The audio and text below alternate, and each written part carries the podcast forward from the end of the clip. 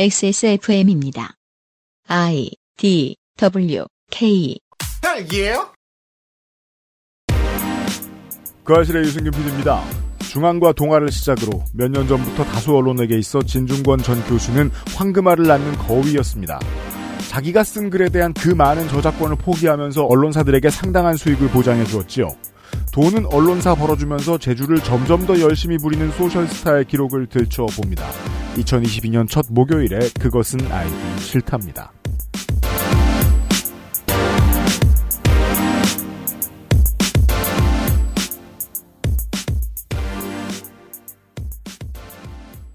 세고 모고 안전이 최고입니다. 안전이 최고입니다만은 아, 정신의 여유를 보살피면서 하십시오. 가끔 조심조심 밖에 나가시라는 뜻입니다. 그것은 알기 싫다 445회입니다. 윤세민 에디터가 앉아 있습니다. 네, 안녕하십니까. 윤세민입니다. 헬마우스 방금 집에 갔는데 다른 일 하러 갔는데 네. 네 오늘 걱정했거든요. 왜요? 그 평상시보다 저 원고가 늦어가지고 음. 분량이 적으면 뭘로 채울까? 네. 이때쯤 되면 이제 윤세민 에디터가 저한테 저를 비웃죠. 네. 항상 반대로 걱정하고 있다고. 미어 터집니다. 죄송합니다. 방송 좀 길게 들으셔야겠습니다. 네. 네. 이게 제, 저는 원고 양을 보고 음. 개입의 정도를 정하거든요. 아, 네. 입 다물고 있었습니다. 맞습니다. 잠시 후에 뉴스 라운드업 이후에 헬마우스 코너로 만나뵙겠습니다. 그것은 알기 싫다는 실천하는 사람들을 위한 노트북 한국 레노버 한 번만 써본 사람은 없는 빅그린 프리미엄 헤어케어 인생은 한방 원광디지털대학교 한방건강학과 고전의 재발견 평산네이처 진경옥에서 도와주고 있습니다. 글로벌 판매량 넘버원 노트북 브랜드 레노버에서 gaming 노트북을 제작한다면 프로게이머를 위해 최적화된 Legion Y 시리즈를 액세스몰에서 확인하세요. Lenovo for those who do.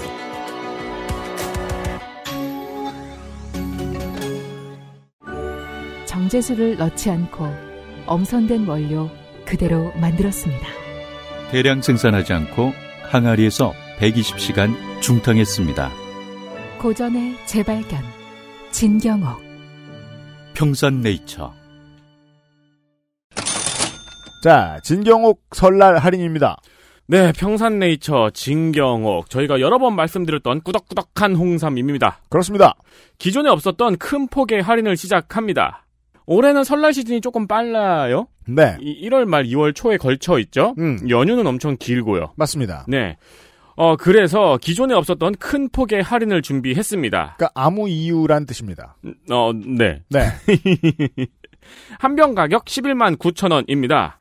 건기식 덕후인 사장님 말에 의하면은 시장에서 판매되는 경옥고 중에서 가장 큰 경쟁력이 있다고 자부합니다. 매우 그러합니다. 저희들이 알아본 바도 그렇습니다. 그렇습니다. 꾸덕꾸덕한 진경옥 설날 선물로는 아주 좋아요. 물론 그냥 거칠에만 하고 말거나 이거 열심히 드시지 않을 분에 대한 선물이다. 그러면 좀 더 싼 것을 고르시거나 네. 아니면 더 유명한 기업의 곳을 고르시면 것을 고르시면 됩니다. 네. 그게 아니고 진짜 따져가면서 먹는 것 같은 사람이 있다. 그러면 이걸 주시는 게 맞습니다. 그러니까 한 번도 요런 종류를 안 드셔본 분에게는 네. 그냥 싼 거 드리는 게 좋은데 선물로 선물 칠해한다는 건 나쁜 게 아니잖아요. 그렇죠. 그래야 할 때는 꼭 진경옥을 추천하진 않습니다. 근데 저희가 추천드리는 거는 이거를 기존에 드신 분이 계시다 라고 한다면은 얘 네. 혀에 닿자마자 어 싶거든요. 네. 그런 분들에게 드리면은 이거 뭐야 싶은 느낌 답변을 받으실 수 있습니다. 편의점에서 파는 거 드시다가 이거 드시면 깜짝 놀라긴 합니다. 그렇습니다. 그 드리면서 자신 있게 말씀해야 됩니다. 이거는 엄청 진해.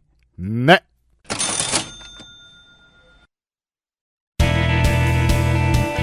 뉴스 라운드업 History in the making.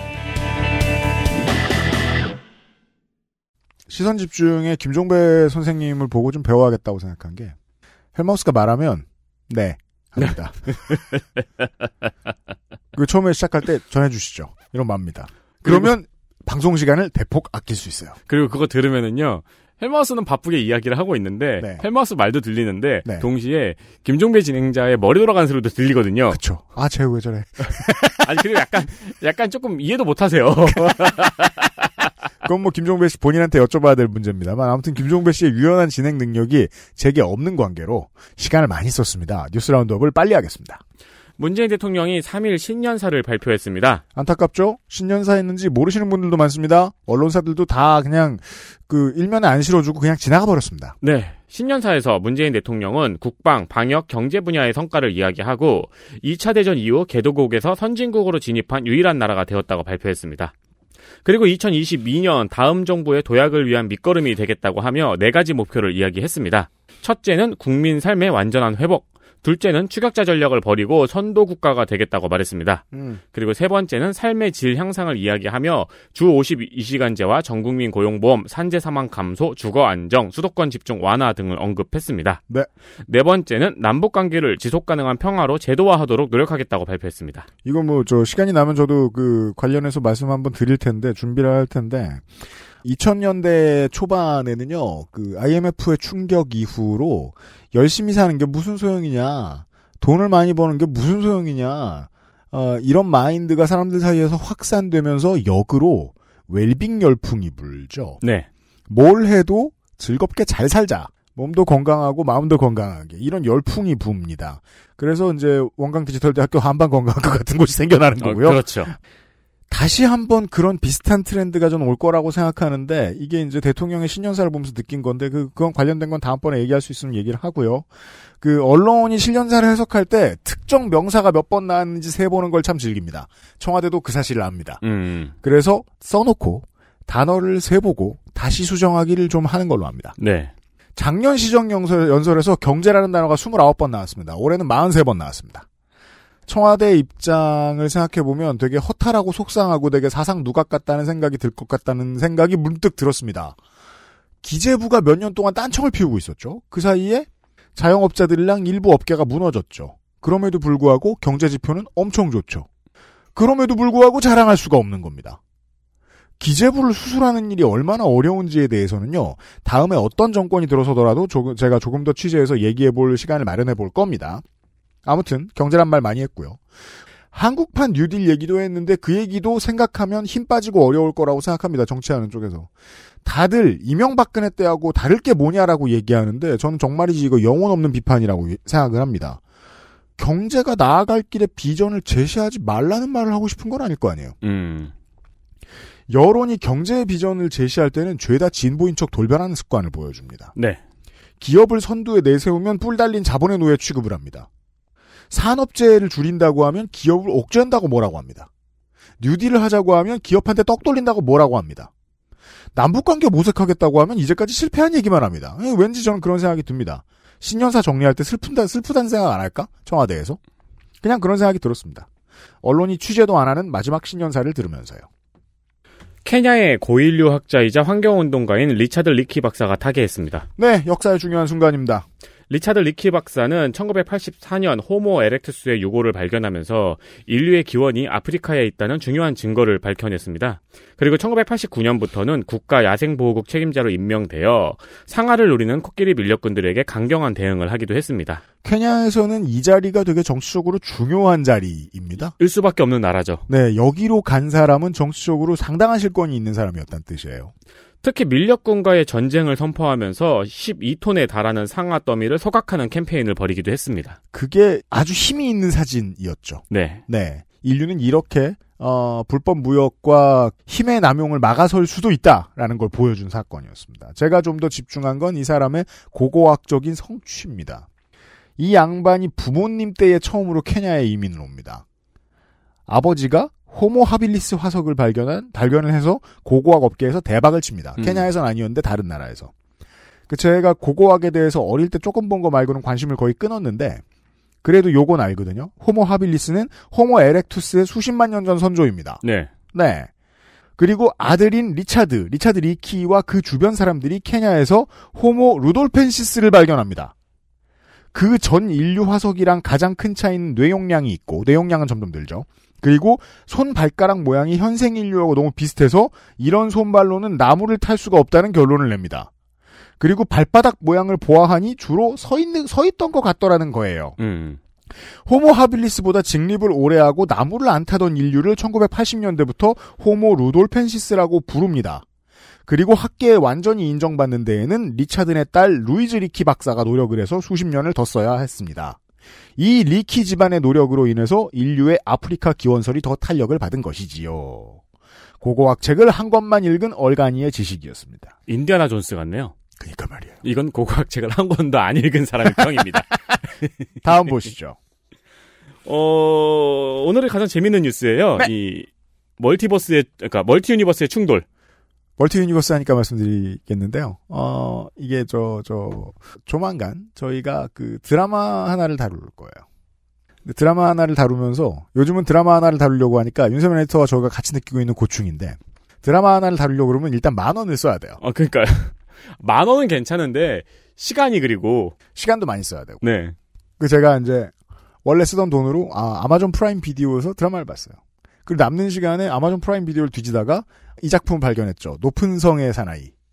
보신 분들 계실지 모르겠습니다. 음. 1962년 소설 원작입니다. 일본과 독일이 2차 대전의 승전해서 미 대륙을 나눠 가진 상태에서 미국 미 대륙에 있는 독립운동가들이 겪게 되는 초현실적인 일들에 대한 이야기입니다. 네. 그 작품의 주요 그 소재가 multiverse예요. 음. 평행우주. 평행우주 뉴스. 네, 도널드 트럼프 미 전 대통령이 평행 네. 우주 하면 트럼프죠. 짱이죠? 왜냐면 저기선 당선됐잖아요. 네. 재선됐죠? 네. 저기서는.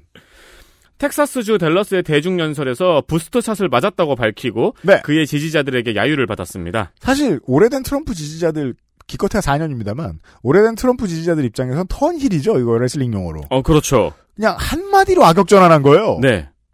트럼프 전 대통령은 다른 미국의 전 대통령과는 달리 백신 접종 현장을 공개하지도 않았고요. 음. 왜 다른 대통령들은 약간 캠페인의 일환으로 백신 접종 받는 장면을 공개를 했거든요. 퇴임 이후에도. 네. 네.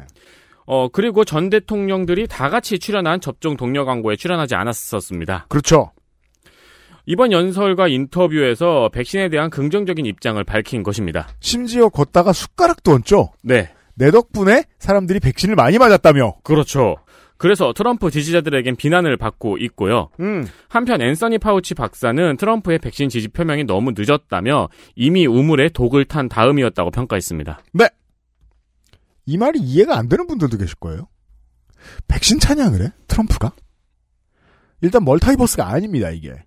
요즘 들어 제가 입만 벌리면 꺼내놓는 정치적 견해의 표층과 심층 이론의 또 다른 사례입니다. 자, 리더가 있어요. 리더가 미친 소리 A를 합니다. 리더 본인은 미친 소리 A를 믿지 않습니다. 미친 소리라고 생각합니다. 하지만 리더는 리더인 관계로 지지자들 앞에 나설 때만큼은 미친 소리 A를 믿습니다.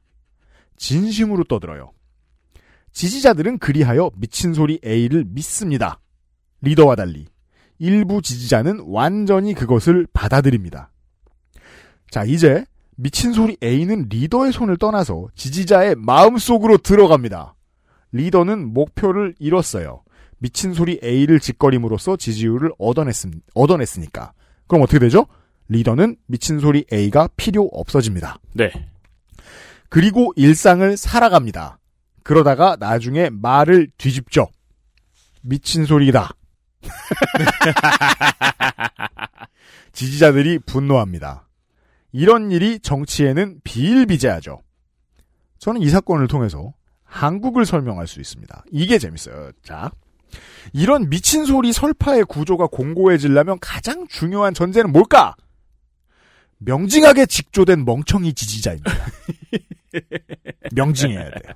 명징하게 멍청하고 잘 직조돼 있어야 돼요. 네. 지지자들이.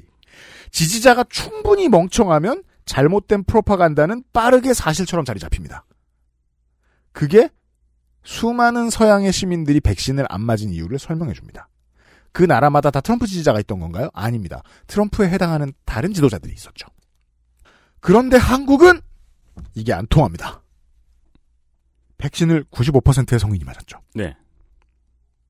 사실상 너무 아픈 사람과 트럼프를 지지할 법한 사람 극소수를 제외하면 다 맞은 거예요. 그럼 언론은 한국의 언론은 왜 저러고 한국의 보수 지지자들은 왜 저러나요? 백신을 맞았을 텐데 음. 표층과 심층의 정관이 다른 거죠. 겉으로는 백신을 못 믿겠다고 말만 그렇게 하는 겁니다. 미친 소리 A를 아무도 마음으로 받아들이지 않은 겁니다. 국민의힘 정치인들도 뉴스원과 조선일보 기자들도 보수 시민들도 아무도 안 믿는 겁니다. 이건 그냥 제 이론입니다. 네. 던져보는 거예요. 아무도요.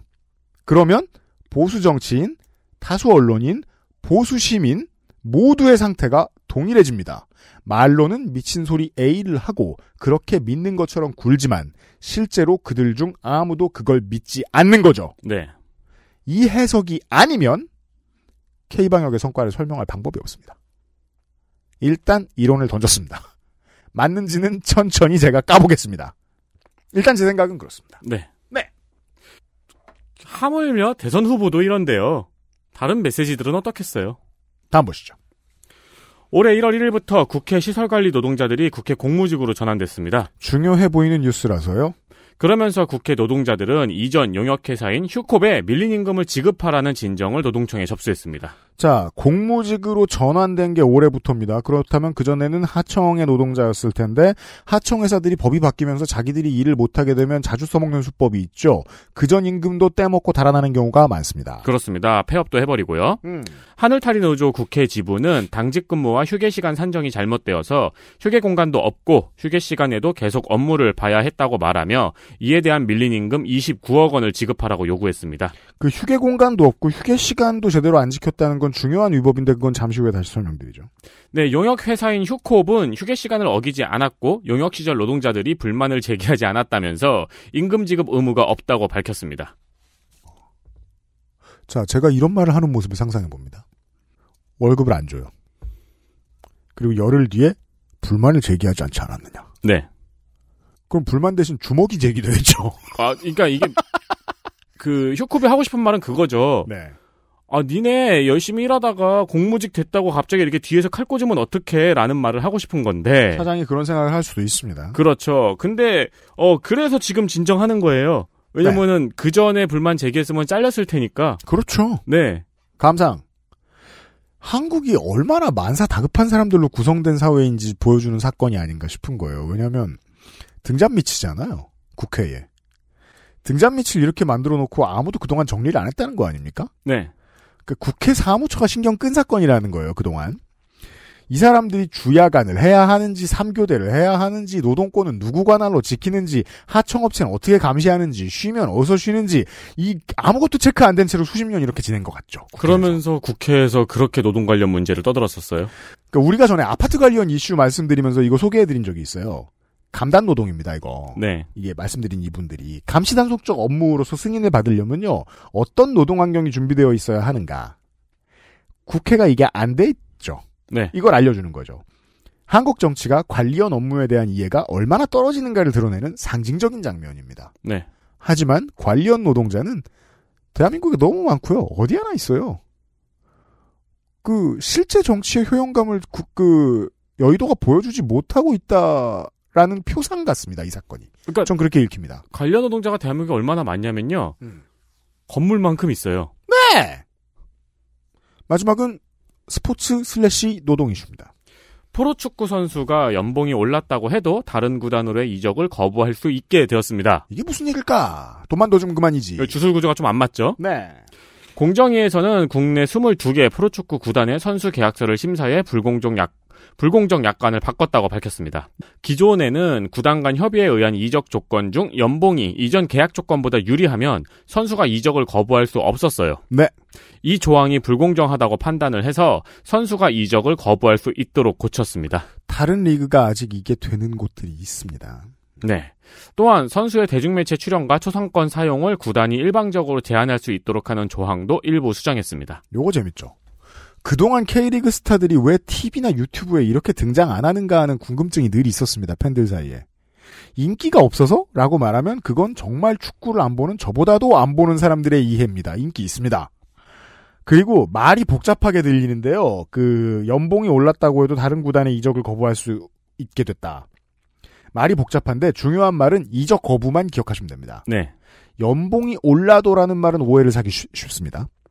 선수는 뛰기 싫은 팀이에요. 혹은 선수는 뛰기 싫은 리그예요. 하부 리그일 수도 있어요. 그 팀에서 원소속 팀에다가 좋은 임대료를 불러.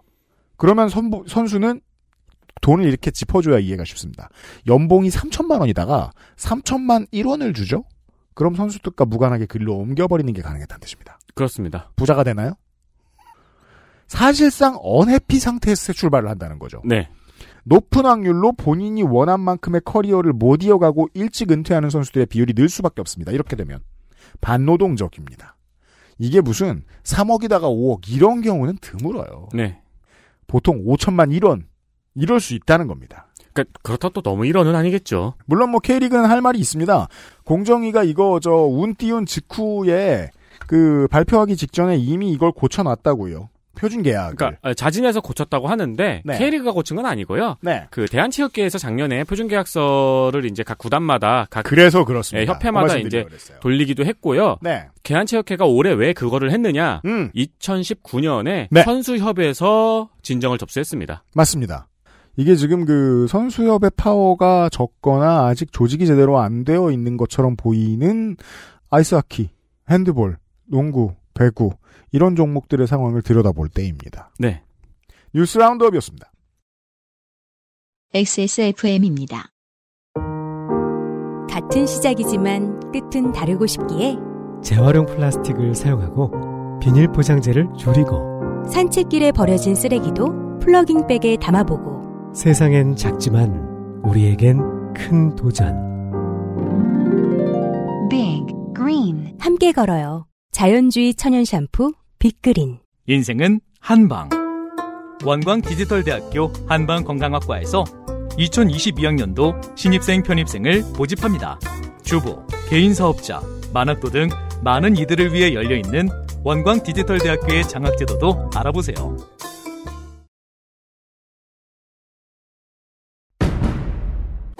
동지들 가짜뉴스를 헬로보내 헬마우스입니다 모멸감을 주고 모욕감을 주고 치가 떨리게 하는 거 거짓말 좀 하지 말란 말이야 이 새끼야 대단한 얘기가 아니에요 가짜뉴스 만드는 유포자수는 너무 많고 그 새끼를 아무렇게나 만들어도 다 퍼뜨려주고 저 오물들을 치우려면 누군가는 오물통 속에 뛰어들어서 그 오물을 뒤집었을 각오를 해야 돼 가짜 뉴스 확인 과정. 헬마우스 코너. 팟캐스트 에디션. 22년의 첫 헬마우스 코너 헬마우스님과 함께합니다. 어서 오십시오. 안녕하세요 헬마우스입니다 새해 복 많이 받으십시오 오늘은 제가 지금 결심을 했는데 잘 될지 모르겠습니다. 어떤 결심이요? 논평을 최대한 안 하겠습니다. 음. 네. 그럼 뭘 하시죠? 감상을 음 음미를 음 아, 오늘 약간 그 독서 팟캐스트에 가까워요. 아, 우리가 참, 그니까 여러 종류의 컨텐츠들을 헬마우스 코너에서 다뤄왔는데, 네. 오늘은 정말, 어, 새로운 시도다. 음. 아, 유튜브도 아니고, 어, 이제 뉴스도 아니고, 네. 어, 그 어딘가에 있는 그 무언가. 그렇죠. 네. 모두가 뉴스에서 이 사람에 대해서 이야기하지만, 네. 이 사람 자신은 전혀 뉴스가 아닌, 제가 왜 그렇게 말씀드리냐면 정말이지 그냥 기록을 훑는 것만으로도 음. 어, 평론이 필요 없게 그림이 비춰질 것 같다는 확신이 제가 있기 때문입니다. 본론을 잠시 후에 얘기할 거고요. 그 흥미로울 것 같아요. 우리가 항상 이 문학 시간에 귀가 네. 닳도록 들은 것이 입체적인 인물이잖아요. 아 그렇죠. 네, 인물의 변화, 네. 인물이 어떻게 변화하는가, 그렇죠. 어떻게 그렇죠. 입체적으로 묘사가 그렇죠. 되었는가, 그렇죠. 음, 집중적으로 탐구하는 시간이 될 것 같아요. 좋습니다. 아, 여느 때와 비슷하게 됐습니다. 이게 후기가 많이 오다 보니까 아, 지난 헬마우스 코너의 후기를 잠깐만 소개해드리고 가겠습니다. 금주의 의사 소통. 현재는 그 국내에 안 계신 것으로 알고 있는데 언론사에서 일을 해보신 적이 있나 봐요. 잠깐 좀 보죠. 제가 아 이 회사 이름 얘기하는 건 좋지 않겠군요. 제가 온라인 뉴스를 담당하는 자회사 당시 디지털 에 입사하던 2011년에는 이제 막 abusing이 스포츠지가 아닌 메이저 언론사에 나타나기 시작하던 때였습니다. 당시 언론사에서 온라인 뉴스팀을 자회사로 분리해 놓은 것은 오래된, 아니 거의 시작부터였다고 들었습니다. 시작이라는 건 온라인 뉴스라는 게 한국에 나타나던 그때부터를 말합니다. 조선도 디지털 조선 아 이거 정확히 아시는 분이에요. 디지털 디지털이죠. 예. 네. 디지털 조선일보를 95년에 창업했고 그때로부터 2005년 사이에 많은 신문 방송사들이 자회사를 설립해 본사의 뉴스를 온라인으로 내보내는 일을 맡겼으니까요.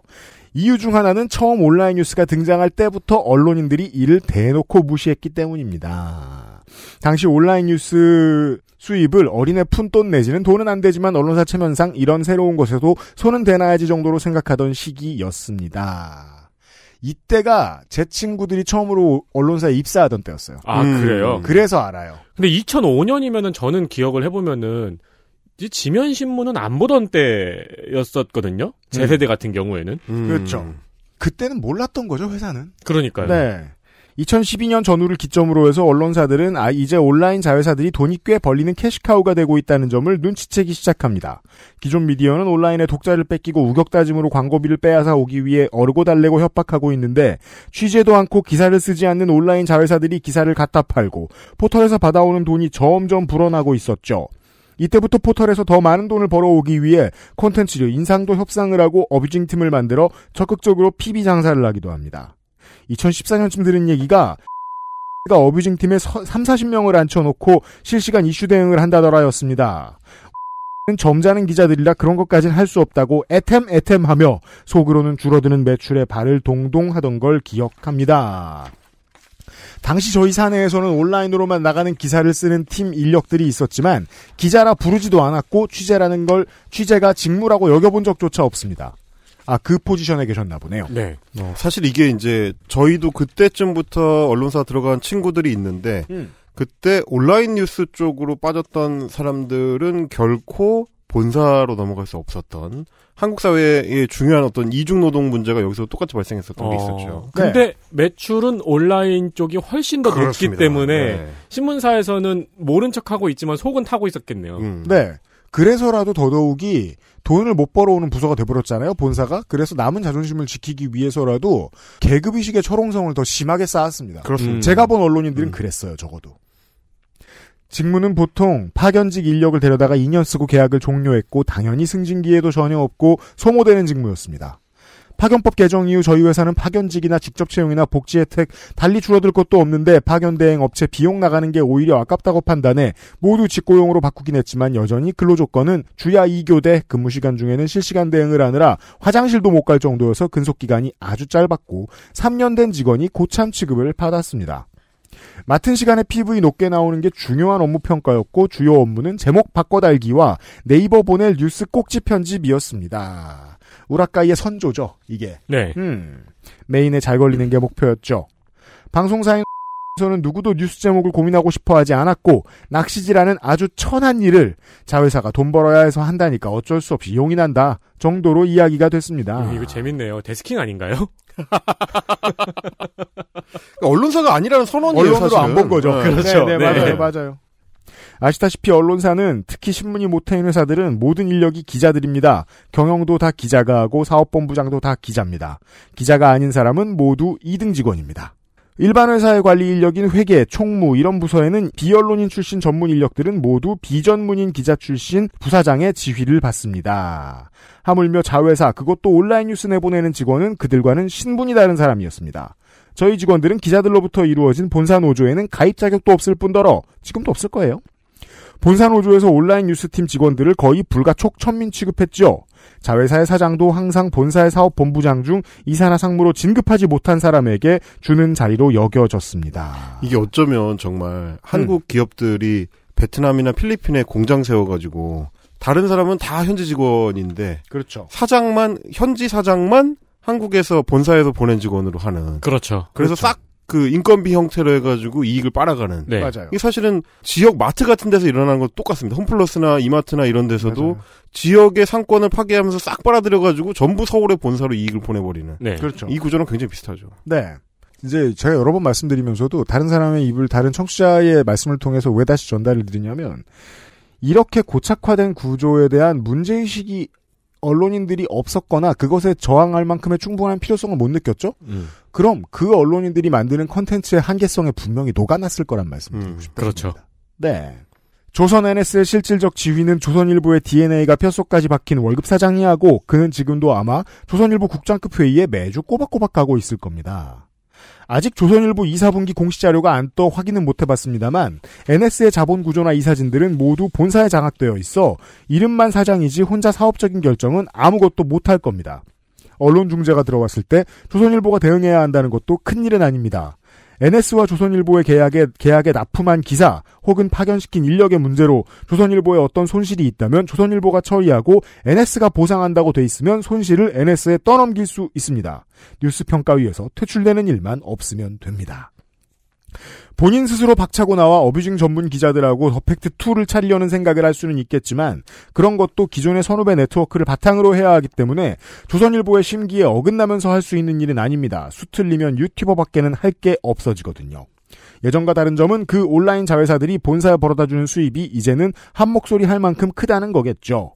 말씀하신 것처럼 스카우트한 인력들은 높은 연봉을 받고 있다면 그 탓일 거라 봅니다. 물론 그 밑에 인력들은 여전히 소모품으로 취급되고 있을 것입니다만은.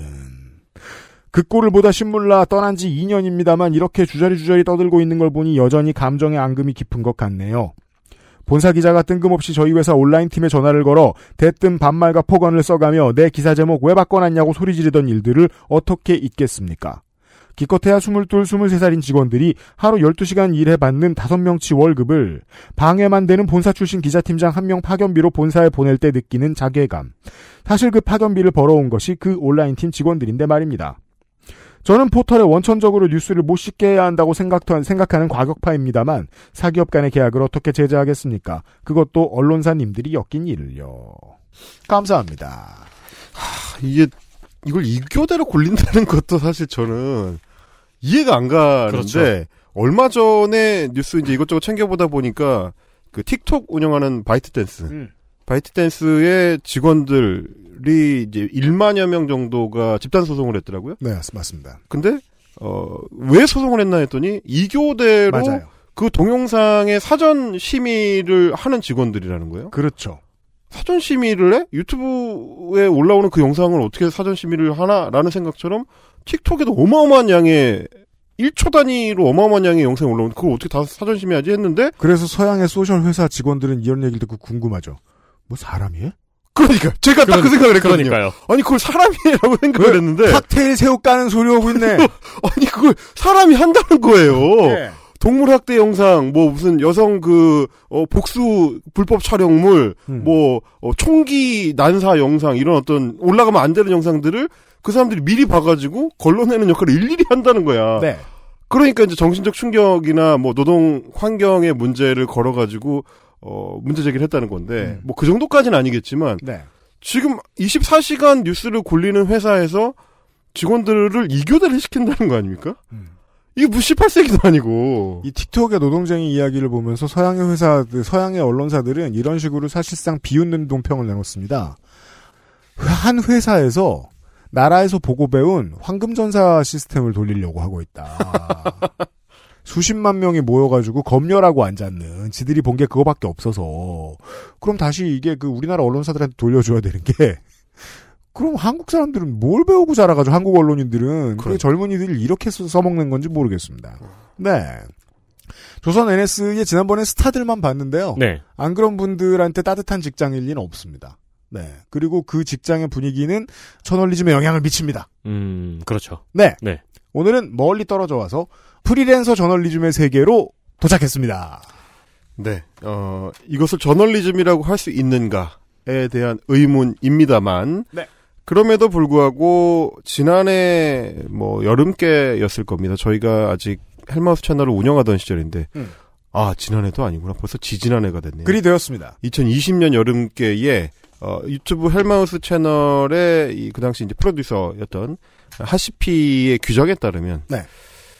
당시 한국 언론, 특히 중앙일보와 동아일보는 음. 어, 제호를 떼야 한다. 제호를 떼야 한다. 바꿔야 한다. 네. 뭘로 바꿔야 되느냐? 중권일보다. 그 중앙일보는 중자를 지킬 수 있네요. 그렇죠. 동아일보는 근데 다 떼야 되는 게, 어, 네. 그 당시에 동아일보는 사실상 숙주 역할이었기 때문에, 네. 제호를 지킬 권리가 없다. 그래서 중권일보다. 그러니까 네. 페이스북에 어, 진중권 선생이 뭘 올리면 음. 거의 실시간 복사 붙임 아마도 프로그래밍을 해놓은 게 아닌가 싶은 그렇죠. 음, 조사만 따서 그대로 올려서 써대는 걸 했었기 때문에 저희 그때 강력히 주장했던 것은 뭐였냐 아니 프리랜서 저술 노동자에 대한 어떤 기본적인 노동권 존중이 없다 어? 갖다 쓸 거면 돈을 안 줘. 돈을 줘야지 아니 원고료를 줘야 될 거 아니냐. 그러니까 지난 3년 동안 보수 언론과 머투 계열에게 진중권 씨는 얼마나 고마운 존재냐면 황금알을 많이 낳는 거위거든요. 네. 엄청나게 나요. 근데 거위라서 돈도 안 받아요. 돈도 안 받아. 아니 돈을 이렇게 주면 아 자기 필요 없다 그래. 그렇죠. 그러고서 알을 계속 낳아. 어 그러니까요. 어 아니 오히려 생산성이 계속 좋아져요. 그렇죠. 돈을 안 줄수록 좋아지는 거야. 신문에 신문에 실릴수록 공짜로 갖다 쓸수록 아 이제 너무 신기한 일이에요. 그러니까 저희가 그때 그 회의를 하면서 진짜 짜증 내면서 문제 의식을 가졌던 게 뭐냐면 출판사의 편집자도 네. 동아일보의 그 어뷰징 기사를 쓰는 기자보다 노동을 많이 한다. 그렇죠. 그렇죠. 진중권 선생의 원고 초고를 받으면 음. 엉망진창이거든요. 네. 제가 봤는데 엉망진창이에요. 그대로 출판을 할 수가 없어. 글을 잘 쓰는 분은 아니죠. 예. 그러면 그거를 편집하는 과정에서 많은 가공 작업이 들어가는데 음. 그렇게 편집 노동을 하는 사람도 그냥 자기는 회사에서 별도로 월급을 받을 뿐이지. 그렇죠. 진중권 선생한테는 원고료가 그대로 가잖아요. 그렇죠. 깎아주는 거 아니잖아. 음. 근데 동아일보는 왜 생으로 그냥 갖다 쓰냐고. 심지어 편집이 없는데. 조사 붙이고 뭐 그 서술어 목적어 정도 몇 개 추가하는 거는 그거는 편집 작업도 아니거든요. 이게 그 저 시사 방송을 할 때 요런 자그마한 차이를 아셔야 됩니다. 어떤 일들은 시사 미디어 업계에서 일어나는 어떤 일들은 자본주의 원칙에 위배되거든요. 음. 돈을 안 주는데 뭘 되게 기쁘게 해. 그렇지. 그걸 계속 시키면 더 기쁘게 해. 오, 이거, 이거는, 이게 그, 그, 저 뭐냐, 산업혁명 이후로는 신의 부르심 외에는 저렇게 구는 사람이 없어요.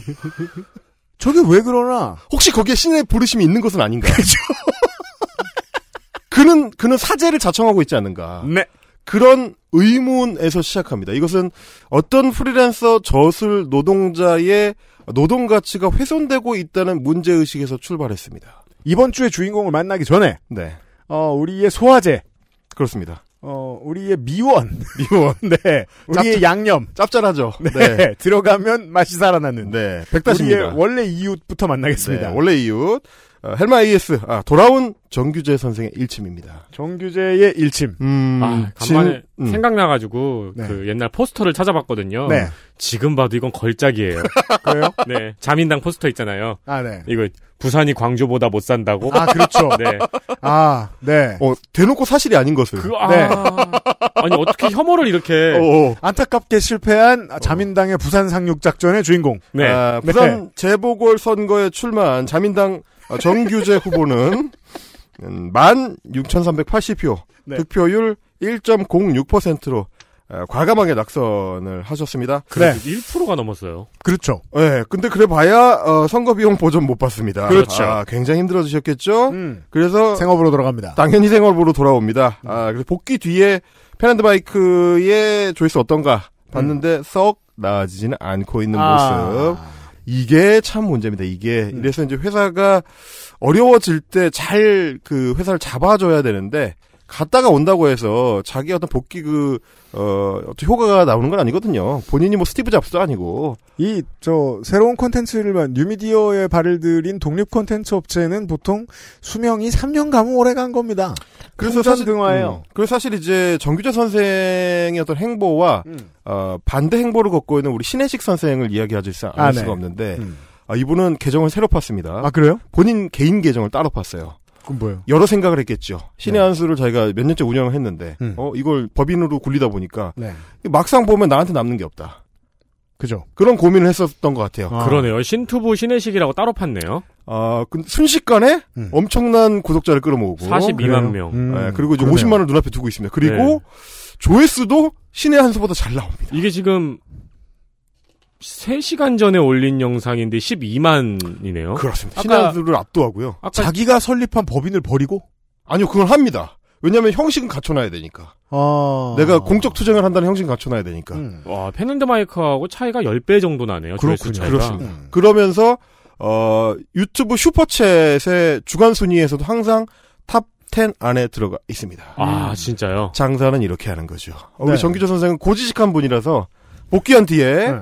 가열차게 본인의 신념에 따라서 원래 하던 일. 원래 하던 일 누군가를 공격하고 있습니다. 망했던 아이템. 그렇습니다. 그럼 문재인을 공격하느냐? 네. 아니에요. 아니죠. 아니에요. 이분은 신념에 따라서 행동하는 정말 진짜 보수, 참 보수, 네. 신념 보수기 때문에 신념 보수는 누구를 공격하느냐?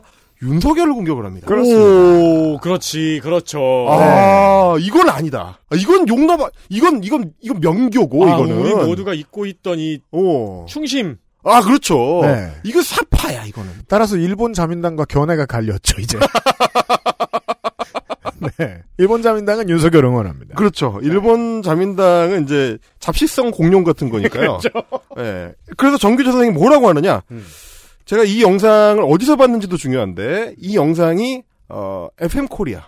fem코. fem코의 인기 동영상에 올라왔어요. 그래요? 인기 게시물에 올라와서, 이거 뭐야? 이렇게 봤는데, 네. 어이구 대단합니다. 열변을 토하십니다. 일단 먼저 들어보시죠. 윤석열이 지금 미천이 다 드러났지 않습니까? 이제는 대통령 후보가 돼가지고 토론 안 하겠다는 거예요.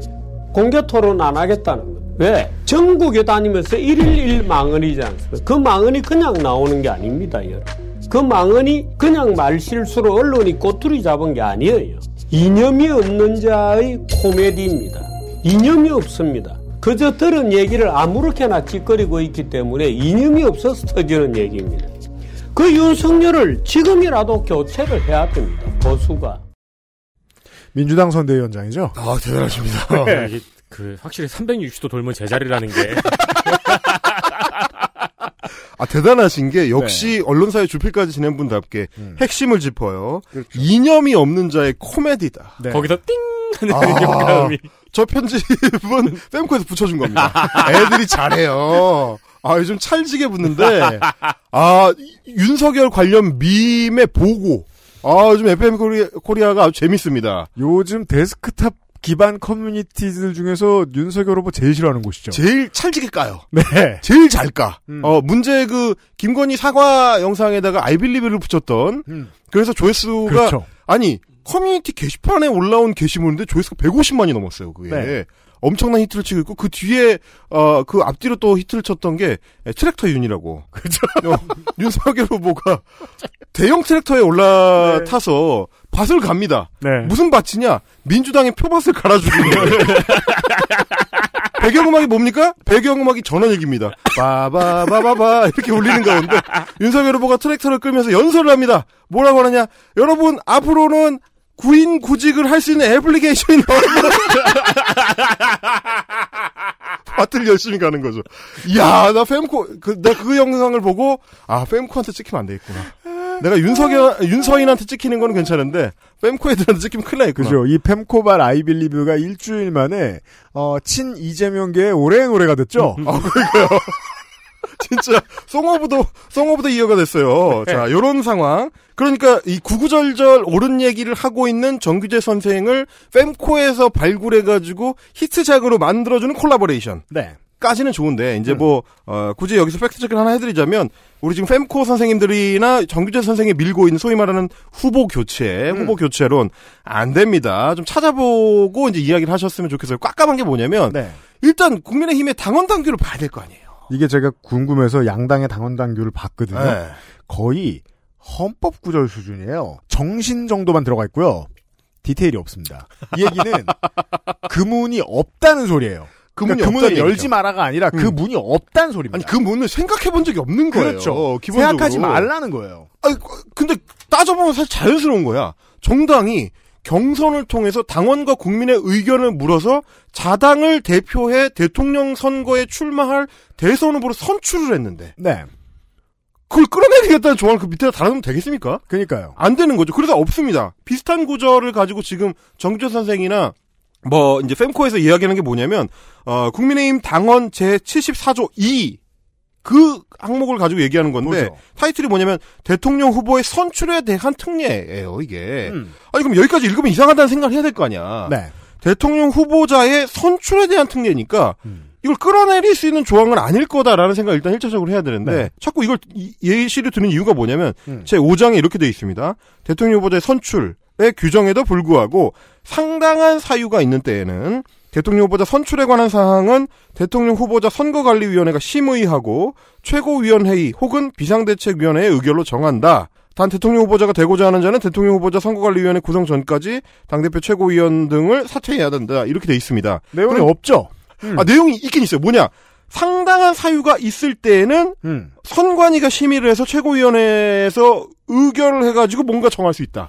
근데 뭘 정하는지는 없습니다. 뭘 정하는지가 없어요. 네. 이걸 자기들 마음대로 자의적으로 끌어다가 아니 이거 상당한 사유가 있을 때는 후보 교체를 심의해가지고 최고위원회의에서 의결할 수 있다는 얘기 아니냐? 아닙니다. 아니 그리고- 근데 점심 메뉴 정하는 거예요?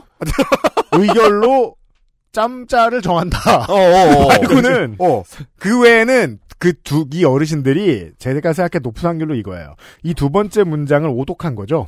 대통령 후보자가 되려면 당 대표를 사퇴해야 된다고 했는데 그 당 대표를 안 읽은 거예요. 아, 아, 아. 신나서 아, 대표 사퇴해야 아, 한다. 사퇴해야 된다. 그 스- 어, 상당한 사유가 있으면 사퇴해야 된다. 그렇게 되는 거죠. 앞뒤를 뺀 아, 앞뒤 다. 빼고 아 중간 미드를 다 빼고 어, 자기가 이제 집요하게 생각하는 거 두 개. 상당한, 상당한 사유가, 사유가 있으면 사퇴해야 된다. 네, 이 눈이 선택적으로 뿌얘지는 기능들이 있으시잖아요. 그리고 이제 뺑코나 이런 데 있는 친구들이 성급한 게 뭐냐면 이제 아 뭐랄까요 이제 키보드 다루는 재주는 뛰어나니까 컨트롤 F로 사퇴를 찾은 거지. 그죠? 당원 당규에서 지금 이런 생각만 하는 거예요. 근데 이제 어 말씀드렸다시피 여기에는 후보자 선출된 후보자를 사퇴시킨다라는 조항이 지금 들어있는 게 아니고 또 하나는 뭐냐면 일단 이게 뭐냐면 선거관리위원회가 심의한다고 돼 있잖아요. 네. 이게 국가선거관리위원회가 아니에요. 중앙선거관리위원회가 당입니다, 아니고 당. 당의 대통령 후보자 선거관리위원회예요. 네. 근데 대선 후보자 선거관리위원회는 해체했습니다. 네. 이미 11월에 해체했어요. 왜냐? 선출을 해- 끝냈으니까. 네. 아 그러면 선- 당연히 해체되는 거죠. 그래서 이 74조의 2는 쓰일 수 없어요. 이 당규 자체가 약간 모순이네요. 아, 당규 모순 없어요. 그러니까 이거는- 이게 모순이 없다고 해석해야 돼요. 어, 역할을 끝내고 얘는 끝나는 거거든요. 네. 왜냐면 후보자 선출 과정에서 생길 수 있는 문제를 어, 심의해서 조정하기 위한 조항입니다. 아 선출 후 지금이 아니고 선출 후에는 해당하는 규정이 아닌 거죠. 아, 선출 후와 그랬죠? 관련해서 네. 국민의힘 당원 당규에 있는 유일한 조항은 그 문제의 당무 우선권만 있어요. 네. 어... 그거 누가 만들었느냐? 홍준표가 만들었습니다. 그렇습니다. 홍준표가 만들어서 홍준표가 박아놓은 이 대못이 음. 어, 지금 홍준표를 꼼짝 못하게 하고 있는 셈인데 그렇죠. 그걸 본인들만 모르고 있다는 사실. 음. 정규재 선생님께서도 열변을 토하시기 전에 애정하는 정당의 당원 당규를 먼저 좀 아, 꼼꼼하게 살펴보는 습관을 들이시라 어, 이런 좀 조언을 드리고 싶고 단 한 가지의 유일하게 할 수 있는 방법이 있죠. 뭐요? 대통령 후보 자신이 아 난 도저히 이 레이스를 더 이상 수행하지 못하겠다. 사퇴. 스스로 내려놓는 경우.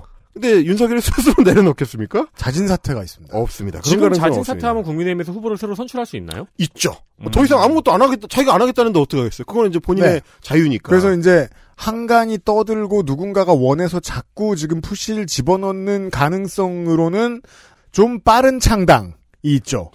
이게 이제 지난달까지만 해도 이제 여의도를 오가던 말은 당선되면 창당, 아, 그렇죠. 탈당 후 창당이었는데 그러지 말고 지금 창당 정도의 어, 빠른 네. 창당. 네. 어, 빠른 창당을 해도 홍준표 후보는 이제 출마를 못 하니까. 그렇죠. 여러 가지를 감안했을 때 어쨌든 중요한 거는 압박을 해서 윤석열을 사퇴시킬 수 있으면 된다. 음. 그러나 아, 윤석열이라는 신인 정치인의 거의 유일한 장점은 뭐냐?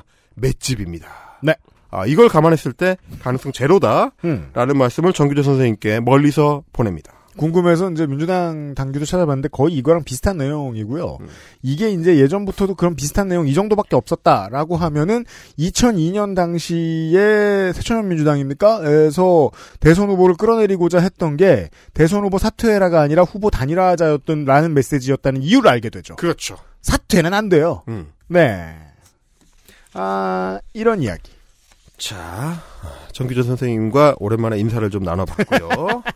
제가 이번 달 컨텐츠를 준비를 하면서 UMC와도 통일, 통화를 하고 이제 굉장히 좀 많은 이야기를 나눴는데 사실은 예. 좀 조심스러운 측면이 있었기 때문입니다. 아, 맞아요. 어, 오늘 컨텐츠는 기본적으로 인간의 마음에 대한 아, 문제이고 어, 그가 무엇을 지향하는가에 대한 문제. 그래서 조심해야 돼요. 이기 때문에 우리가 초단해서 이야기할 수는 없는 영역이다. 음. 그렇기 때문에 과연 이제 컨텐츠로 다룰 수 있을 거냐라는 고민을 저는 이제 구상을 하면서도 했었고, 네. 어, 다만, 뭐, 언제나 그렇듯이, 아, 그게 사실 위험한 지점이에요. 어, 유피디님이랑 통화를 하면, 뭐 아무 문제 없겠구나. 이게, 이게 사실 사람이 빠져 죽는 지점이거든요, 이게. 어, 제가 pom프를 넣죠. 예. 그렇게 해서 준비를 했는데, 좋은데요? 사실 제목은 처음부터 정해져 있었어요. 이 콘텐츠를 하느냐 마느냐 이전에 이미 제가 이걸 만약에 다룬다라고 하면 제목은 확실하다. 네 페북에 침을 뱉으마. 그렇죠. 이겁니다. 네. 이분에 대한 이야기이기 때문에 음. 이 제목에서 벗어날 수 없다. 네. 네 무덤에 침을 뱉으마라는 아이코닉한 저서의 저자. 아, 올해 목은 그 평론가. 이 책은 빅뱅이었죠. 되는 대로 이제 시사평론을 하면서 어, 사람들에게 화를 내기 세계가 여- 이때 열립니다. 창조돼요 우주가. 어, 어떻게 보면 이런 거죠.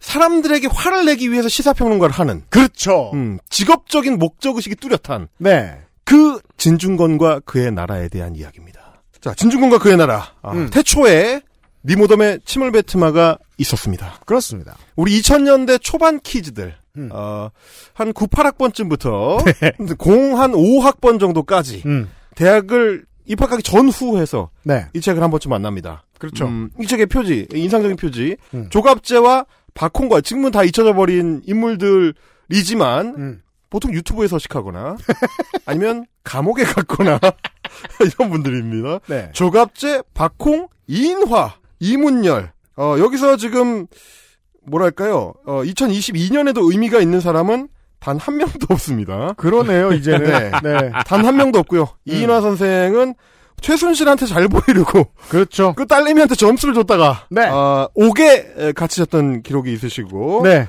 어, 조갑주 선생님은 음, 소위 말하는 윤서인이나 뭐 그 부리들이 얘기하는 틀튜브의 대표주자 음, 네. 네, 네. 이시고요.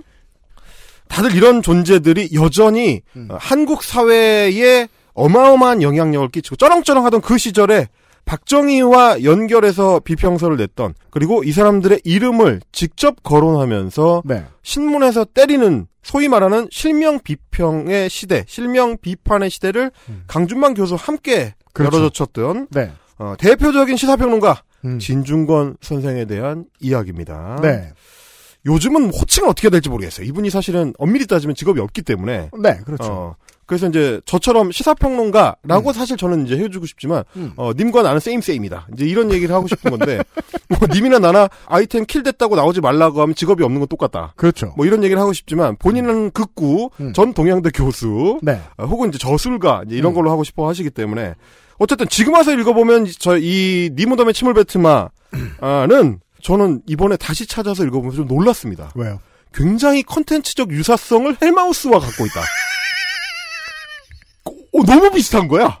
나는 의식한 적이 없는데 제가 원고를 헬마우스 원고를 쓰던 시절하고 너무 비슷한 거예요. 네. 일단 윤서인이 한 헛소리 한 대목을 뽑아옵니다. 그렇죠. 그리고 제가 그걸 이제 공격하고 때리는 걸 하는 거죠. 때려요. 네, 조목 조목 조목 조목 조목 조목 이렇게 구성이 되어 있는 게 헬마우스 그리고 예, 결론 원고인데. 부분에 어. 돌려요. 어, 그렇죠. 조리죠. 조리를 이렇게 돌리고 이게 이쪽 물에 담갔다가 저쪽 물에 담갔다가 이런 거 하잖아요. 그런데 헬마우스는 이게 이제 인스턴트한 컨텐츠니까 사람들 보고 바로 웃고 음. 좋아요 구독 눌러달라고 하는 건데 아, 예. 이 사람은 20년 전에 책을 썼는데 이렇게 했어요. 어, 책을 쓰는데 책, 책을 200페이지가 넘는 내내 이 짓을 하는 거예요. 엄청 피로해요. 보고 있으면. 200페이지짜리 어. 헬마우스 코너예요. 엄청 피로해. 제가 이걸 다시 읽어보면서 느낀 게 뭐냐면, 아, 2000년대 초반의 사람들은 정말 에너지가 넘쳤구나. 이걸 다 읽어. 이거를 읽고 있단 말이야? 얼마나 피곤한데? 약간 그런 느낌이 들었는데, 자, 오랜만에 같이 읽어보시면 이게 어떤, 어, 말씀인지, 느낌인지 아실 수가 있을 거예요. 네. 니무덤의 침을 뱉으면 1권의 머릿말입니다. 머릿말에는 조갑제를 그야말로 이제 빨래를 하는데, 조갑제에 대한 그렇죠. 빨래를 하는데, 겁나 때립니다. 어, 진짜 장난 아닙니다. 어, 이게 조갑재 선생이 그 당시에 조선일보 지면을 통해서 박정희 칭송을 쏟아내던 때니까 음. 그 박정희 칭송을 조지는 걸로 이제 머릿말을 구성을 하고 있습니다. 아니 그렇습니다. 도대체 머릿말이라면서 왜 머릿말에서부터 본론을 시작합니까? 아 진짜 대단해요. 그런 거 보면. 네. 자 이렇게 돼 있습니다. 박정희는 음, 군대 남노당 조직원들의 이름들을 많이 털어놓았다. 그런데도 조갑자가 이렇게 얘기했다는 거예요. 이 사람은 의리 남하다라는 거죠. 다음은 조갑재 씨가 마구 흥분하면서 인용한 북한 노동신문의 8.15 저격 사건 관련 기사예요. 그러니까 이제 조갑재 선생이 아마도 아, 북한 노동신문에서 박정희를 이제 조롱한 걸 두고 네, 네. 분노를 하셨던 것 같습니다. 음. 아, 노동신문 저격 관련 사, 아, 8.15 저격 사건 관련 노동신문 기사 음. 총탄 세례를 받은 박정희는 비명을 지르며 뒤로 발랑 자빠졌다가 방탄 장치를 한 연탁 밑에 기어 들어가 간신히 목숨을 건지는 추태를 부리고라고 돼 있습니다. 네. 음, 진중권 선생님 이제 노동신문 관련 기사였다는 음. 거예요. 진, 어, 진중권 선생님 이렇게 덧붙입니다. 완전 헬마우스 고사랑 똑같아요. 음. 말하는 게 참 싸가지가 없죠. 헬마우스 아닙니까? 이게 책 어. 내용입니다. 네. 하지만 당시의 필름을 보면 정말로 연탁 위에 각하의 모습이 안 보여요. 어디 가셨어요? 화장실이에요? 하지만 말이 너무 심하죠. 어, 교양 있는 언어로 바꿔볼게요. 이게 책 내용이에요. 불의의 저격을 받으신 박 대통령께서는 포효하시며 몸을 배우로 날려 반전시켰다가 차분하게 방탄장치를 한 연탕 밑에 낮은 포복 자세로 접근, 천호신조로 옥체를 보존하신 뒤 반격의 기회를 노리는 장관을 연출하시고 점점점. 네. 만족하시겠어요? 그런데 이게 박정희가 여러 번 죽은 거 맞닥뜨렸을 때 보여준 초연적 의연함이라는 거죠? 라고 네. 놀리고 있습니다. 진짜 헬마우스 같죠? 똑같지 않습니까? 이게 내가 쓰는 건지 진중권이 쓰는 건지 어, 구분이 잘 안 됩니다. 우리는 그리하여 헬마우스의 20년 뒤가 아주 궁금해집니다.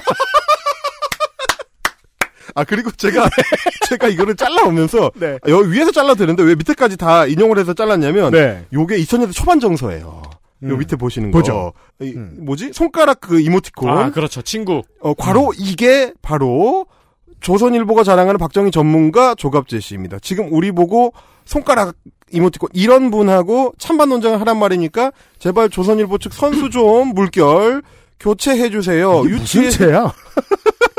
이게 통신체예요. 이게. 통신체죠, 통신체. 옛날 통신체. 통신체. 나 기억 어. 못하지 왜? 그러니까 이게 뭐냐면 본인이 약간 힙하다는 거를 보여주고 싶은 거야. 그렇죠. 나는 나는 신인류다. 나는 네. 온라인에 적응한 어, 새로운 비평가다. 아, 그리고 나는 어린애를 대하듯 조갑제를 대하고 있다는 모습을 과시하는 거죠. 그거죠. 인쇄물을 통해서. 정확히 그 정서잖아요. 초창기 딴지일보. 맞아요. 예, 네. 맞아요. 예. 네. 초창기 딴지일보 정서죠. 아, 그리고 그것은 헬마우스로 계승돼 있습니다. 그런 거를 아 진짜 제가 정말 항상 부정해왔고 저는 저 스스로도 나는 진중권 파였던 적이 없다라고 뭐 친구들한테 떠들고 다녔지만 피 속에는 흐르고 있었다는 거. 원래 드라마 보면 고소적 받고 보고 충격받잖아요. 네. 시즌 1 마무리쯤에. 이거 나였어! 이러면서. 아 진짜 이런 거였고 물론 뭐 저희가 좀 같이 읽어봤죠. XSFM입니다. 딸기예요?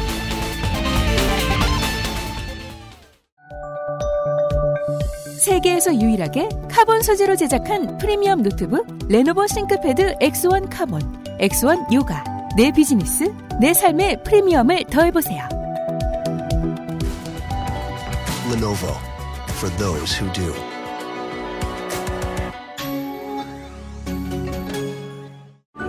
다른 제품과 원료를 비교해보세요. 다른 제품과 다려낸 방식을 비교해 보세요. 진짜가 만든 진짜. 고전의 재발견. 진경옥. 평산네이처. 당귀뿌리 추출물 75%, 콜라겐, 엘라스틴, 세 가지 유산균 컴플렉스, 이 모든 걸 하나로 빅그린 안젤리카 샴푸.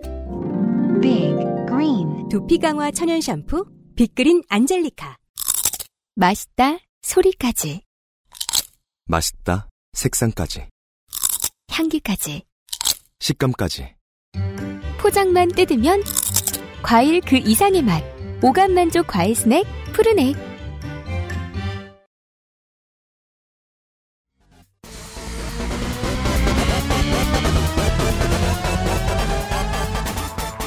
딸기예요? 이 책이 2022년에 와서 보면 그러니까 트렌드한 책들의 문제점 공통 문제점이긴 한데 조악하고 좀 유치하고 그 당시에는 어떻을지 모르겠는데 지금 와서 보면은 약간 좀 닭살 돋고 선발 오그라지는 음. 지점들이 있고요. 네. 그리고 문제는 뭐냐면 2000년대 초반만 하더라도 그거를 읽고 있던 시점에는 우리가 잘 몰랐지만 어, 이런 비판들이 굉장히 엉성하다는 거죠. 어, 사실관계에 엄밀히 기반해서 일테면 제가 할마우스였다면 어, 북한 노동신문에서 얘기했던 방탄 처리된 그 연탁이라는 게 팩트인지부터 찾아볼 것 같아요. 그렇죠. 근데 이제 진중권 선생은 그건 당연히 비웃는 것부터 하죠. 네, 팩트로 가정해놓고 가거든요. 음. 근데 사실 그것도 나는 말이 안 될 것 같은데 그게 연탁이 방탄으로 돼 있어서 그걸 뒤집어가지고 거기 밑에 박정희가 숨는다? 그건 너무 이상한 어, 이야기라서 그것부터 의심할 것 같은데 일단 그런 의심도 없고 음. 말하자면 엄밀한 그 사실관계에 기반해서 상대의 부정확하고 부조리한 측면을 비판하는 방식이 아니다. 네.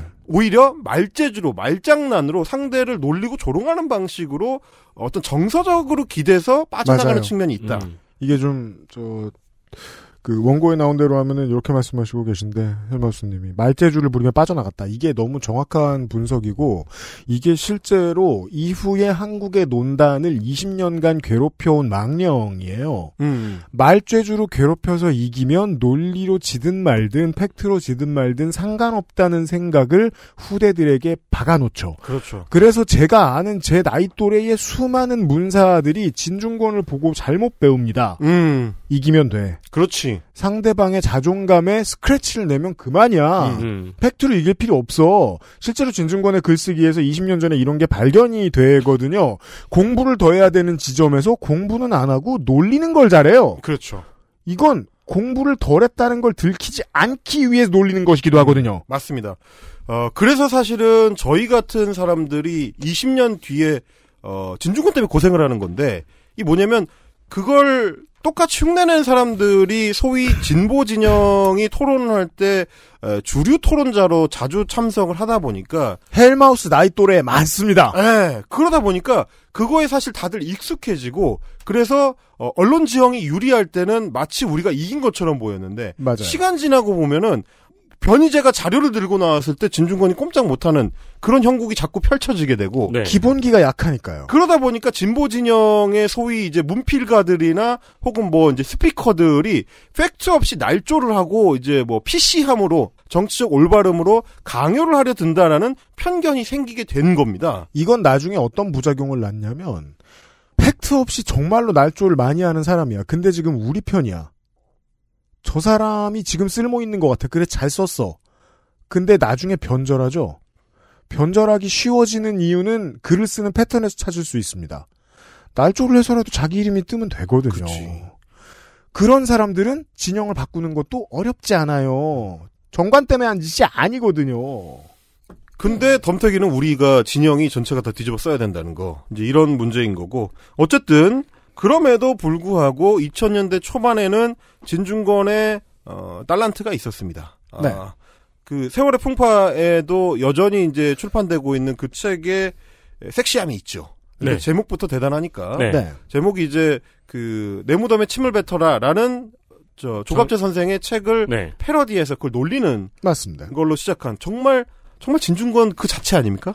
그게 어. 또그 당시 감성이기도 그 했고요. 당시 감성이었죠. 네. 그걸 가장 빠르게 캐치한 어, 비평가이기도 했고 음. 어, 살아남을 수 있었던 나름의 어떤 역사적 사명이 있다라고 평가합니다. 네. 그러나 어쨌든 어, 다시 한번 말씀드리지만 2000년대 초반만 하더라도 저는 결단코 단 한 번도 스스로 어, 진중권 파다라고 이야기한 적 없고 네. 어, 저의 자의식도 그렇고 저는 항상 이제 저희 2000년대 초반 그 학번들은 네. 어, 둘 중에 하나죠. 진중권 파거나 김규왕 파거나입니다. 그렇습니다. 하여튼 본인은 일단은 좌파 쪽이야. 좌파 음. 쪽인데 어, 숭고한 B급 좌파를 내세우는 네. 심지어 예수전 같은 책을 쓰기도 한 음. 지금에 와서 보면 도대체 무슨 배짱으로 저렇게 뭐 얼마나 대단하시다고 라고 이제 비꼬게 되는 네. 김규왕 선생 쪽에 이제 서 있던 게 이제 저라면 지금도 기억하는 B급 좌파의 머릿말에 나오는 대목이 있습니다. 네. 아, 좌파란 진정한 좌파란 아, 다른 사람의 도덕성조차 담보할 수 있어야 한다. 말도 안 되는 소리입니다. 말도 안 되는 소리인데 얼마나 멋있어요. 제가 아직- 거기에 반한 거죠. 아직도 이해가 안 돼요. 그게 무슨 말이에요? 네. 다른 사람의 도덕성조차 자기가 말하자면 이제 교정하거나 어 그거를 이제 계도할 수 있어야 된다는 선언이죠. 아, 그러니까 음. 쉽게 말해 김규황 씨의 평생에 그래서 쉽게 드러나는 겁니다만은 시혜적 시각입니다. 시혜적 시각이죠. 네, 그러니까 제가 허구한 날 얘기하는 상록수 컴플렉스예요. 음.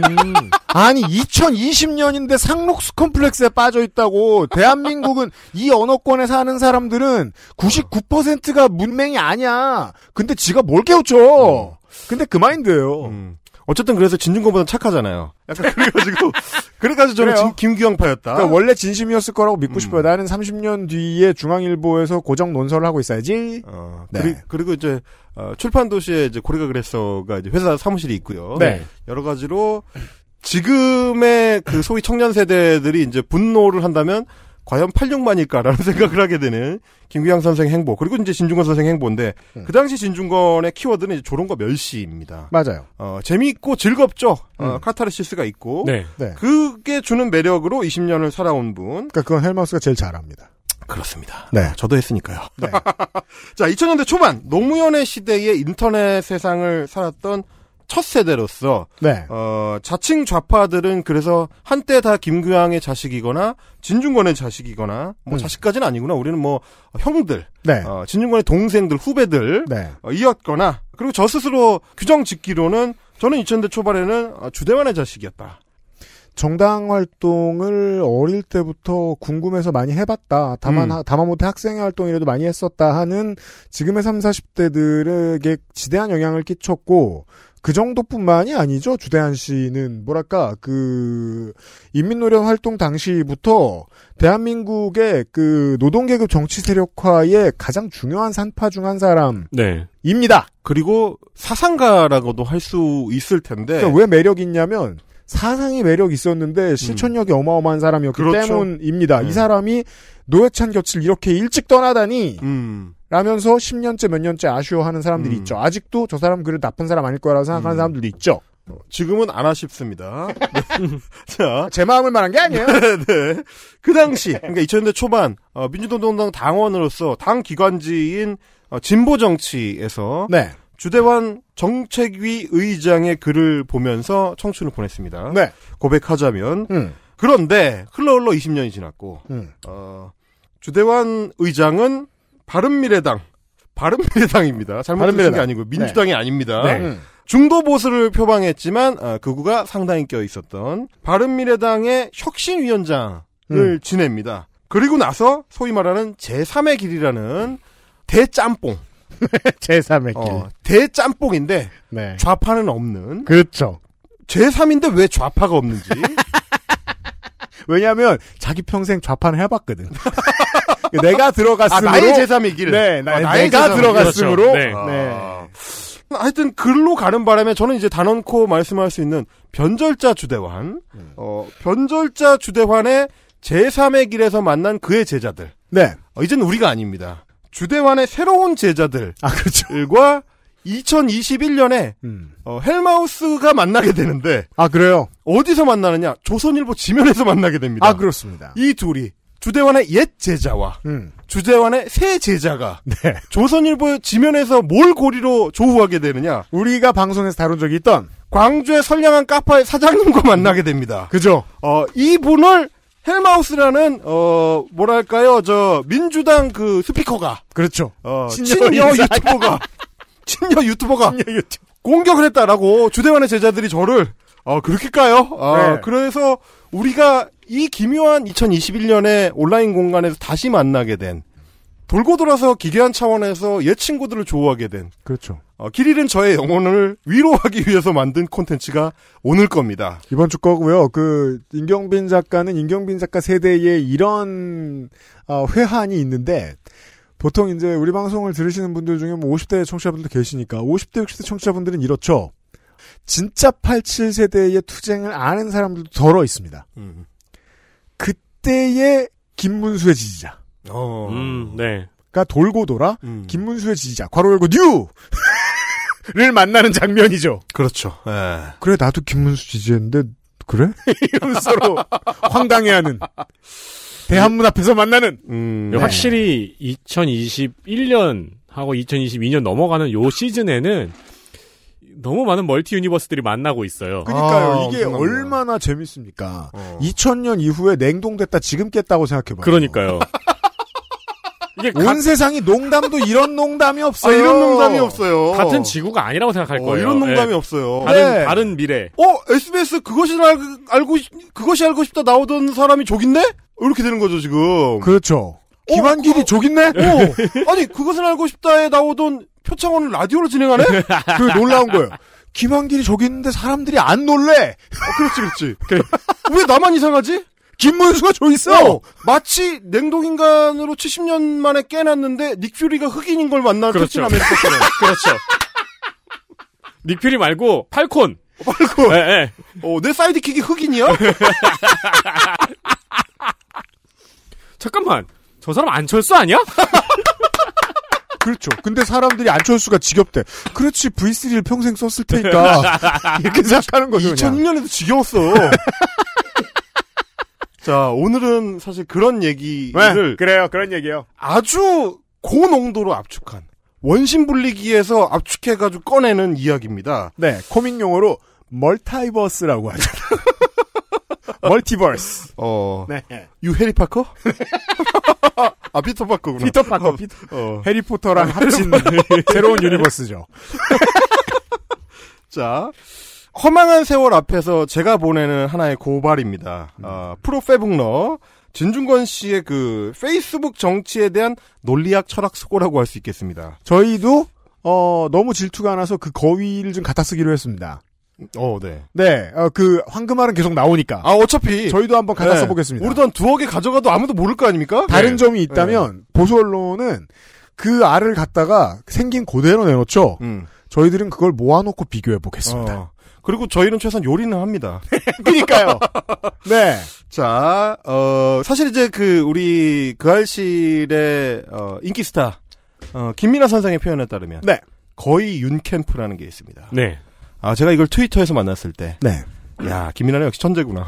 시사 아저씨의 표현에 의하면 어, 진중권의 최근 글은 윤석열에 대한 팬픽이다. 팬픽이다. 이렇게 표현하고 있죠. 아, 정말 대단합니다. 역시, 어, 이, 뭐랄까요. 2020년대의 정치 비평은 네. 서브컬처를 빼곤 이야기할 수가 없습니다. 하나 느낀 바가 있다면 김민아는 진짜 팬픽은 안 읽어봤다.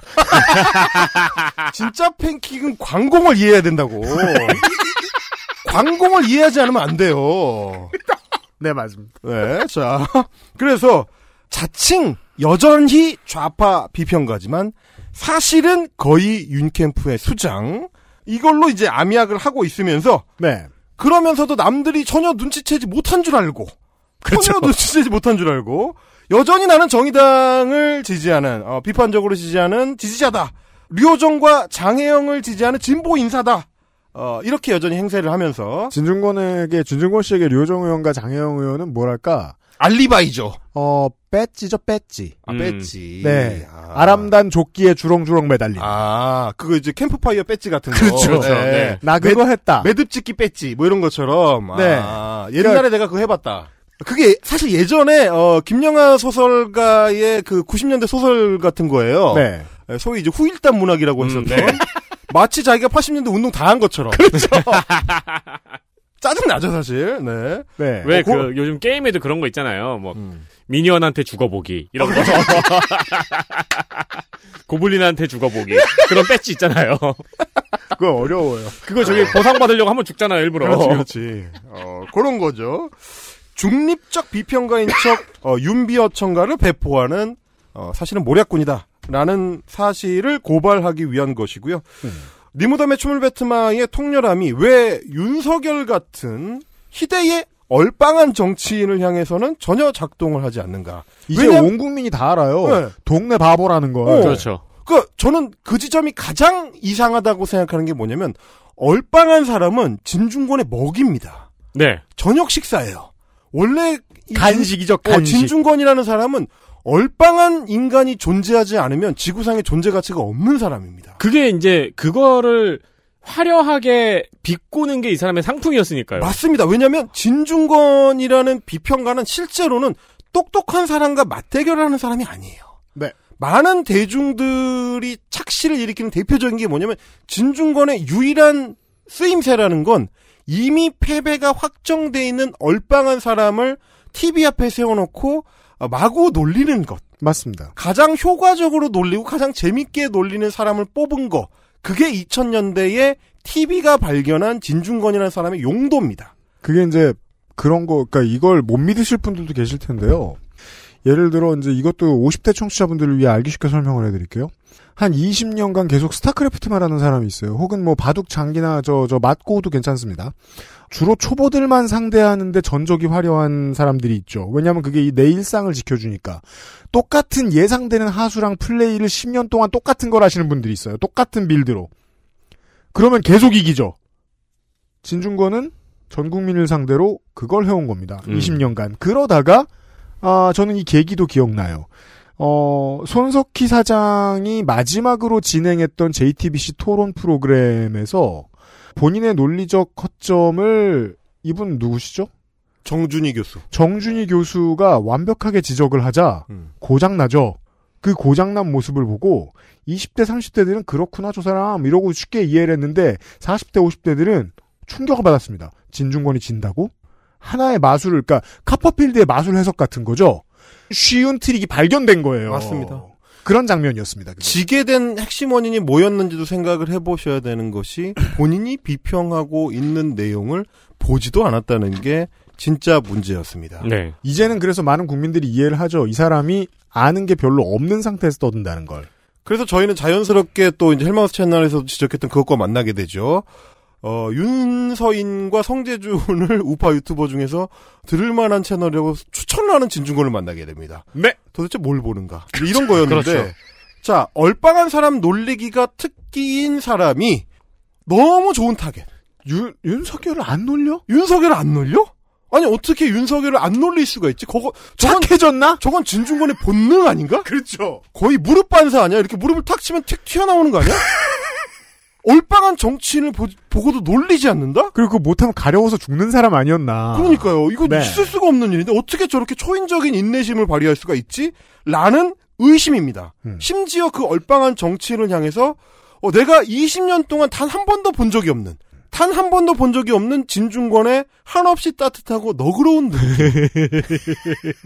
저 사람이 저런 눈빛을 저렇게 너그러운 눈빛을 할 수 있는 사람이었어? 어, 이런 그 깜짝 놀랄 만한 사실들에 대해서 살펴보겠습니다. 네.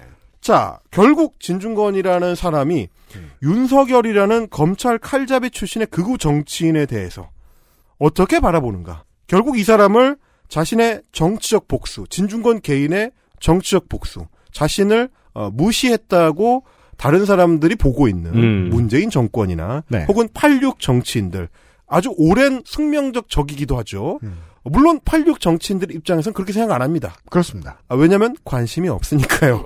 그쵸. 자기 일도 바쁘거든요. 네. 혼자 복수의 칼날을 갈았던 그들에 대한 정치적 복수를 위해서 무지성으로 지성하면 어, 무지성으로 지지를 하면서 도구로 쓰려고 했었던 것이 아닌가. 네. 그래서 그 목적을 위해서 대중을 속이고 윤석열을 치장하는 데 있어서 비평가라는 자신의 오랜 타이틀을 이용하고 있는 것은 아닌가.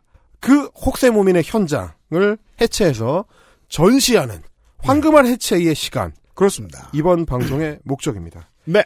자, 저의 이 의심도 사실은 여러분들하고 비슷해요. 여러 청취자분들과 비슷하게, 아, 진중권 요즘 약간 좀 이상한데, 찜찜한데 뭔가, 저 형저 왜 저러지? 음. 라는 의심을 하고 있을 때, 어, 2020년 2월에 그런 저에게 하나의 파문을 던져준 트윗이 있었습니다. 네. 트위터 항상 보니까요. 보다 보니까, 바람과 함께 사라지다를 이제 재해석한 비평서, 네. 다시 바람과 함께 사라지다의 이제 저자이기도 한 네. 트위터 현자 어, 선영 리 선생님이 있습니다. 네. 본명은 다른 것으로 알고 있는데. 네. 네. 그 인용은 하니까요. 그 네. 지금 아이디 트위터 아이디는 second underbar rate군요. 네.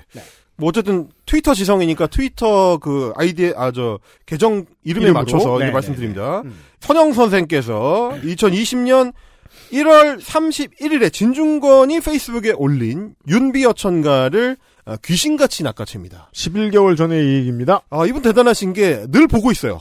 그렇죠. 진중권 페이스북을 늘 본다는 거는 윤서인과는 또 다른 어떤 허들입니다. 아, 많이 써요. 많이 쓰기 때문에 아 진중권 페이스북을 늘 보려면 굉장히 피곤합니다. 그렇죠. 네. 어, 어쩌다는 굉장히 또 길게 쓰거든요.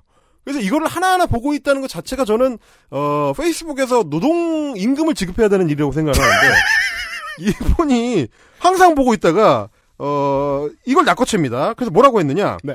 진중권 선생이 오늘 아니 어제인가요? 페이스북에서 또 특이한 행동을 하기 시작했는데요. 갑자기 윤비어 청가를 부르고 있죠? 이것은 어, 하이픈 윤이 정권을 잡는 걸 정치적 목표로 하는 집단이 존재하며 선생이 그쪽 배를 탔다는 강력한 정황 고백이라고 봅니다. 하고 페이스북에 링크를 밑에 거셨는데 이 트위터 유저 이 작가께서 네. 네. 이게 이, 이 원본 페이스북 게시물이 중요합니다. 2년 전 게시물이죠. 어, 이제 1년 전 게시물 아 2년, 2년 전이네. 아, 이제 2년 전. 2년 됐네요. 야, 죄송합니다. 네, 2년 됐네요. 이제 벌써. 23개월 됐습니다. 네. 그렇습니다. 어, 네. 대단합니다. 자, 2020년 1월 31일에 진중권 선생이 기사 하나를 인용을 하면서 네. 기사의 제목은 뭐냐면 윤석열 황교안 제쳤다. 점점점 차기 대권 주자 선호도 어, 2위 부상이라고 돼 있는 어, 기사 내용이고 그걸 인용을 하면서 첫 마디가 있습니다. 푹. 어, 푹. 푹이라고 합니다. 거의 시그니처죠. 예, 시그니처죠. 네. 아, 본인이 누군가를 비웃고 있다. 음. 아, 이걸 이제 깔아주고 그- 마치 그 저 비트박스처럼 까는 거죠. 20대 정치인 여러분들 가운 아 정치인이란다. 그 저 20대 30대 청취자 여러분들 가운데서 장래에 그 지평도 하시고 정치도 하시려는 꿈을 꾸고 그걸 키워 나가고 있는 청취자 여러분들이 계시죠. 어, 이러진 마십시오. 남들 다 보는 데에서 어. 비웃는 말투부터 시작하는. 부끄럽습니다. 보는 사람이 부끄럽다는 걸 좀 아셨으면 이건 좋겠어요. 끊어져야 되는 관습입니다. 그러니까 헬마우스를 끝으로 정리하자 이거예요. 헬마우스도 뭐, 뭐 영상을 푸부 헬예로 시작 푸부로 시작하진 않아. 이거 POP잖아. 배변. 아, 그렇죠, 그렇죠. 네. 배변 활동이죠. 네. 아, 그리고 저도, 저도 공식적인 비평을 할 때는 안 그럽니다. 유튜브에서 하는 거지. 자. 그래서 저 방송 나가면 사람, 사람들이 아무도 인식을 못 해요. 유튜브, 유튜버라는 걸 아무도 몰라. 아무튼. 푸입니다. 자, 푸부로 시작합니다. 이분 출마한다고 하면 바로 1위 될 겁니다. 어, 근데 정치할 뿐 아니죠. 그러니 이분 자꾸 정치해야만 하는 상황으로 몰아넣지 마세요. 추미애 장관님. 행여 이분이 대통령 되시면 너희들 다 죽음입니다. 아, 진짜 정말 민망하네요. 음. 어, 그러니 그냥 이분 총장 하실 때 얌전히 조사받고 깨끗이 처벌받고 깔끔히 끝내세요. 임종석 씨 보니까 조사받는 태도가 상당히 불량합디다. 라고 돼 있습니다. 자 일단은 검찰이라는 오래된 힘에 기대어 있는 동네 밥 같은 말투는 차치하더라도 아, 그, 그, 일진이 뒤에 있을 때. 그렇죠, 맞아요. 어, 깝친 애들 말투잖아요, 이거. 야, 니네, 어, 성렬이 뛰면 다 뒤져, 이 새끼들아. 어, 지가 일진이야? 어? 그 줄에 묶인 미니 푸들이잖아요. 시끄럽죠, 보통. 네. 네. 걔를 조용히 하는 방법은 뭐가 있죠? 줄을 풀어주는 거죠. 풀어주는 거죠. 네, 그렇죠, 그렇죠. 문을 문을 열어주거나. 아, 문을 열어주거나. 엄마 가자. 있잖아요. 바로. 갑자기 엄격해지죠. 네. 어, 그런 양상인데. 근데 그건 차치하더라도 원래 이 사람의 attitude인 걸 아니까 음. 마지막 문장이 독특합니다. 이건 뭐 나중에 얘기하겠습니다. 네. 임종석 씨 조사되는 조사받는 태도가 상당히 불량합디다. 사실 이게 오늘의 핵심인데. 네. 페이스북 게시물을 보고 선영 선생이 이제 음모론성의 주장을 사실 펼쳐요. 뭐 본인이 이렇게 얘기했어요.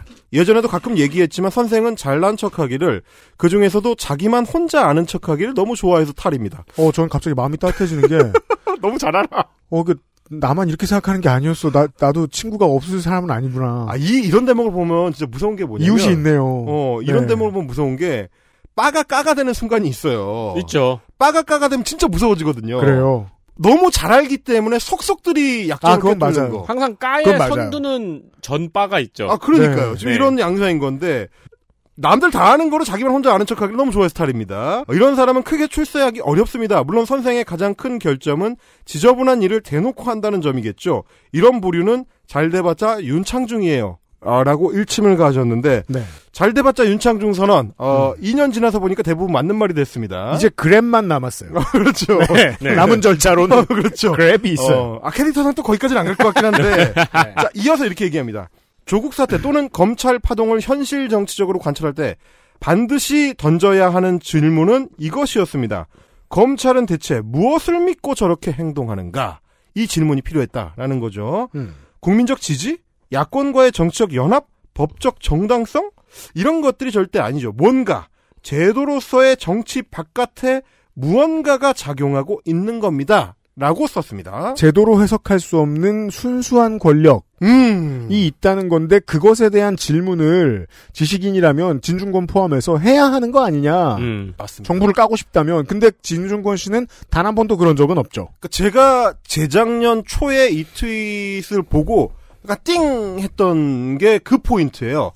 무엇을 실제로 집어내야 하는가인 거죠. 진중권 망가졌네에서 끝내는 게 아니고 음. 진중권이 왜 저럴까를 음. 좀더 깊이 질문해 봐야 된다. 그러면 진중권이 왜 저럴까에 대한 질문은 진중권에서 끝나가지고는 답이 안 나온다. 네. 이런 질문인 거고 음. 제도 정치에 무언가가 있어서 그게 뭔가를 추동하고 있다. 제도 정치 바깥에 무언가. 제도 정치 바깥에 무언가가 뭘까라는 거라서 그래서 여기서 착안해 가지고 제가 이 작업을 시작하게 된 겁니다. 음. 그리고 이런 것들은 말이에요.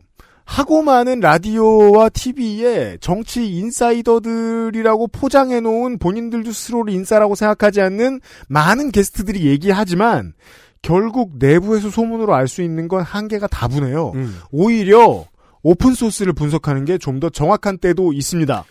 사실 제가 그래서 정치 비평을 하면서도 저도 이제 많은 찌라시를 뭐 기자들 채팅창이라든지 뭐 정치인들 채팅창이라든지 뭐 당직자들 채팅창이라든지 이런데 이제 자연스럽게 껴들어가게 되거든요. 시사평론 하서 방송을 하다 보면 네. 네. 초대를 받아서 들어가요. 음. 그러면 이제 온갖 찌라시들이 모이고 막 자기들끼리 내부에서 도는 얘기들도 엄청 올려서 알게 되고 한데 정치 비평을 할 때 거기서 보게 된 것들을 우선 빼고 보는 습관을 들여야 합니다. 이거 중요합니다. 굉장히 중요한 게 정치 비평을 한다면서 나가서 자기가 뭘 니들은 모르는 뭔가를 알고 있는 것처럼 떠드는 사람들 있죠. 어, 대표적으로 장성철이라는 사람이 있는데 그렇죠. 마치 카드를 내가 뒤에 숨기고 있, 있고 네. 니들은 모르는 카드를 나는 지금 다 알고 있는 상태에서 조금씩 풀어낼 거야. 그 사람 당에서도 놀아주는 사람 별로 없는 걸로 알고 있어요. 이거 아주 오래된 방식이에요. 90년대에 정보가 제한적이고 어 이 말하자면 찾아보려고 해봐야 정보가 없던 시절에 실제 정보를 마치 중세의 사제들처럼 독점하고 있던 정치 플레이어들이 네. 사람들을 현혹해가지고 자기가 주도하는 대로 끌고 가기 위해서 펼치던 사술입니다. 하지만 지금의 사람들은 정보를 다 꺼내놓고 더 꺼내놓을 게 없으면 바지까지 벗잖아요. 그렇죠. 그러니까 그 오픈 소스가 너무 많은 세상이라는 그렇죠. 거예요. too much open이잖아요. 그러니까 이번 주초가 너무 좋은 사례예요. 그렇게 알아볼 수 있는 인사이더가 많았으면 국민의힘이 사실상 주초에 주초 분당 직전까지 가는 걸왜 아무도 몰랐습니까? 음. 그러니까 말입니다. 예, 이런 것들까지 종합적으로 봐서 자꾸 정치 평론한답시고 어 여의도 내부 이야기라는 거를 꺼내는 사람들 헛방입니다, 여러분. 음, 음. 잘 보셔야 되는 게 그래서 사실 어 일테면 김민아 선생이나 그리고 뭐 제가 아무리 욕을 해도 어쨌든 현 시점에서 가장 그 명철한 비평가 중에 한 명이 이제 김수민 씨. 네. 뭐 이런 분들이 장성철의 몇 배쯤 훌륭한 비평가다. 음. 왜냐면 그들은 충분히 오픈 소스를 가지고도 맥락과 상황을 조합해 가지고 그건 맞습니다. 어떤 일이 벌어지고 있는지를 비평할 수 있는 실력이 있다. 네. 일반 시청자들이 모르는 뭔가를 있는 것처럼 속이는 사술은 안 부린다. 아니, 이런 그리고 부분. 그 일반 사람들이 모르고 있는 소스를 가지고 이야기를 한다면 그건 평론이 아니죠. 왜냐면 그건 의미가 없거든요. 아, 의미가 없죠. 오픈할 수 없는 이야기라는 거는 굳이 따지자면 뭐 해당 정치인이 오늘 아침에 무슨 색깔의 팬티를 입었는지도 오픈할 수 없는 소스예요. 그거 어떻습니까? 그건 저기죠. 홍준표만 오픈하고 싶어요. 그렇죠. 영화는 안 봤는데 감독이랑 친한 사람이 영화 평론을 하는 거죠. 그렇습니다. 오픈된 걸 가지고 이야기를 해야 되는 거고 그렇기 때문에 오늘 이야기도 내가 들은 집중권 썰이 아닙니다. 네. 오픈할 수 없었던 누군가가 사적 자리에서 사실 진중권이 이런 목적을 갖고 움직이고 있어. 아니에요. 라는 이야기를 저희가 해드리려는 건 아니고 여러분들이 다 찾아보실 수 있는 것들입니다. 어, 그런 건 비평이 아닙니다. 네. 네. 조합을 해봅니다. 우리가 다 같이 우리가 목격했던 그 현상이 어떤 일에 기반하고 있었는지를 다시 되짚어보자. 라는 거고요. 아, 이거 약간 저기 네. 후더닛 방식이군요. 그렇습니다. 그렇습니다. 네, 증거는 모두 공개돼 있어요. 그렇습니다. 자, 이렇게 어, 이번 달에 헬마우스 코너도 첫 시간은 냄새만 피우고 시간을 다 채웠습니다. 뭐야? 이럴 수가. 내일 이 아니, 시간에 예고편이었네요. 아니 지금 이제 이제 페이스북 한 개 읽었는데. 장, 장, 장르 소개. 아니 어떻게 내일 이 시간에 헬마우스랑 다시 돌아올게요. 유승균 PD하고 윤세민 에디터였습니다. 금요일 순서에 봬요. 청취자 여러분. 감사합니다. 그 저기 원고 뒤에 조심하셔야 돼요. 이게 두꺼워가지고 스테이플러가 잘 안 찍혀요. 책인데? 제가 발로 찍었어요. XSFM입니다. I D W K 딸기예요?